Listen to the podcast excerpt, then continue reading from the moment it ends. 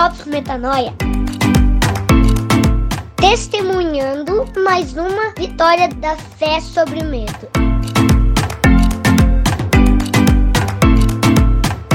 Olá, olá, olá. Oi, eu sou a Mari. Tudo bem? Bem-vinda, bem-vindo. Esse é o Drops Metanoia.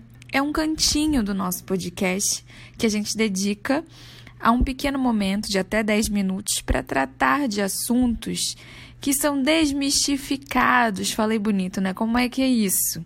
Normalmente, uma crença assim muito difundida, muito comum, que a gente chega e fala: será que é assim mesmo? Será que não tem uma outra forma de pensar? E a gente te propõe um outro ângulo em relação a um pensamento muito comum que normalmente te faz mal, porque contradiz aquilo que o nosso mestre aqui do metanoia, o meu, o seu mestre, espero, eu imagino, que é Jesus Cristo. Hoje eu quero tratar de uma crença que é na verdade um ditado popular que a resume, mas ela poderia ser expressa de N formas. Mas é a crença, né, que diz assim, a crendice que diz assim: seguro morreu de velho. essa essa percepção, né, da segurança como um conforto existencial, né? Como se a gente tomar decisões bastante conservadoras, deixar tudo bem organizadinho, bem preparadinho, vai fazer tudo dar certo e a gente vai ter uma vida que vai, enfim, durar até a velhice. Morreu de velho, né? Viveu até a velhice, durou bastante. E não que eu seja contra, né, qualquer forma de cuidado ou preparo, sabedoria, nem nada disso, não é isso que eu tô discutindo aqui. Mas eu queria falar desse assunto porque essa semana eu tô tendo uma experiência com Deus, assim, eu queria repartir com você. Olha, eu, por motivos, enfim, alheios ao que interessa aqui ao episódio, eu tô tendo que me mudar e eu tava, assim, bem noiada porque eu tinha várias coisas operacionais para resolver em relação a essa mudança móveis para entregar, pessoas para receber, concertos, contas, claro, boletos e boletos e boletos. E eu ia esquentando minha cabeça achando que eu tinha que é, focar, né? Dar o meu sangue e com a maior antecedência possível que tudo estivesse resolvido. É, porém, eu já faz três anos, né? Desde que o reino chegou na minha vida, eu priorizo as pessoas as relações, né? Sempre que eu posso, né? Sempre que o meu ego deixa, que eu no menos sou essa santinha, não.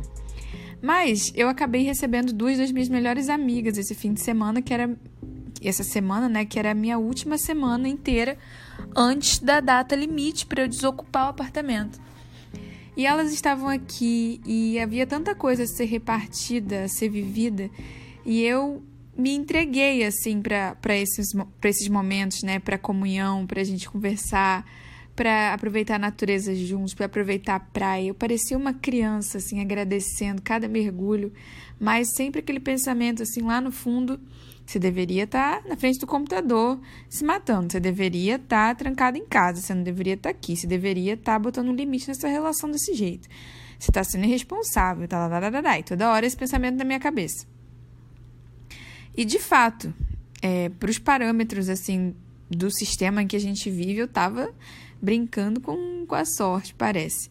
Porém, né, eu acho que a gente confiar no aqui, no agora, no Cristo, como a gente vê nos outros episódios, tem esse lado da gente se conectar com partes, né, do nosso corpo, da nossa mente, que a gente só tem o privilégio de perceber, de sentir, de reconhecer quando a gente se dispõe a esse tipo de relação com Deus que está no aqui e no agora, né, no tempo presente.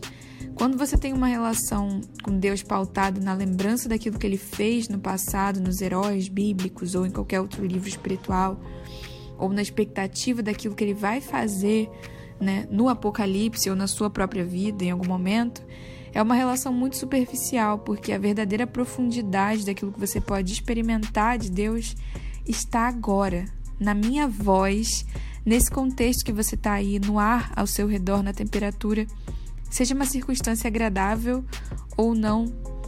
A verdadeira experiência com Deus está no tempo presente. O resto é especulação de quem não tem intimidade.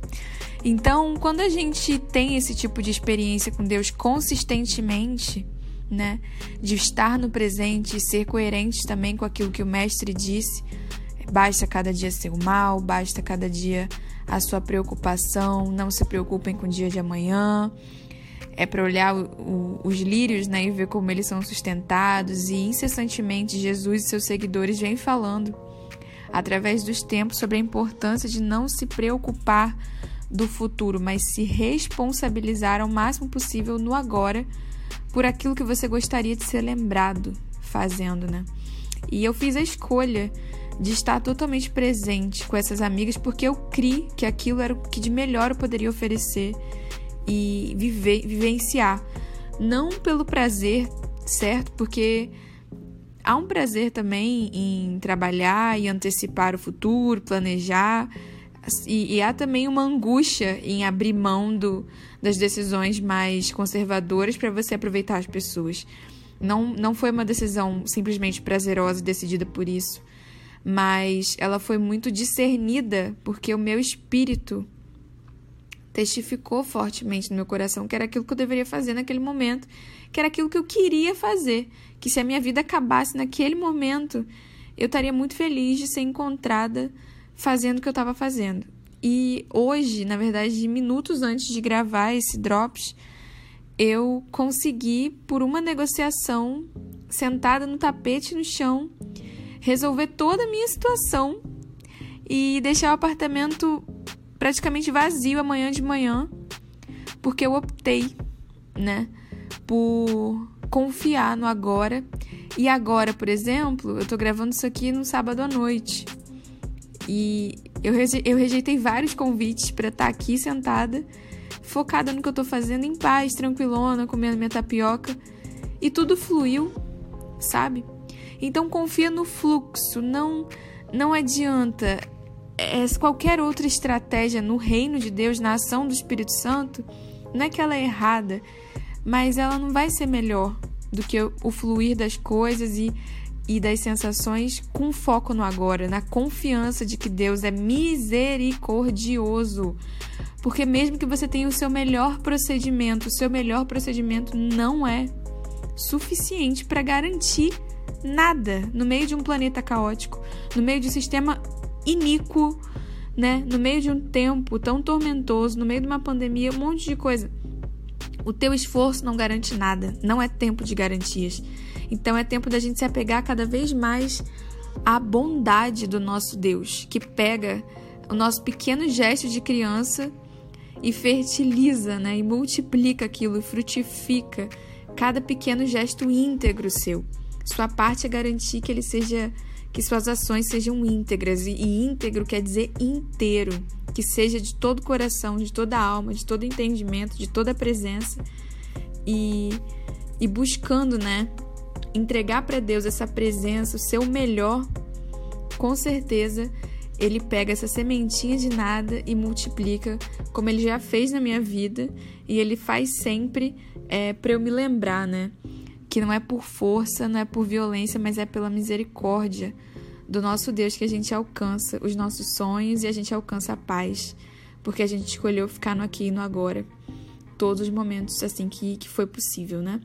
Então é isso, gente. O Drops hoje foi curtinho, direto e que você experimente essa transformação na sua vida, de não mais ser alguém que busca segurança para garantir o seu bem-estar, mas busca integridade e presença, confiando na misericórdia e na bondade do nosso Paizinho, do nosso Criador.